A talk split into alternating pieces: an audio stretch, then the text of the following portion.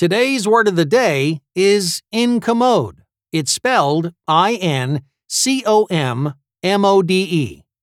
Incommode is a verb that means to disturb or inconvenience. The Latin word commodus means convenient.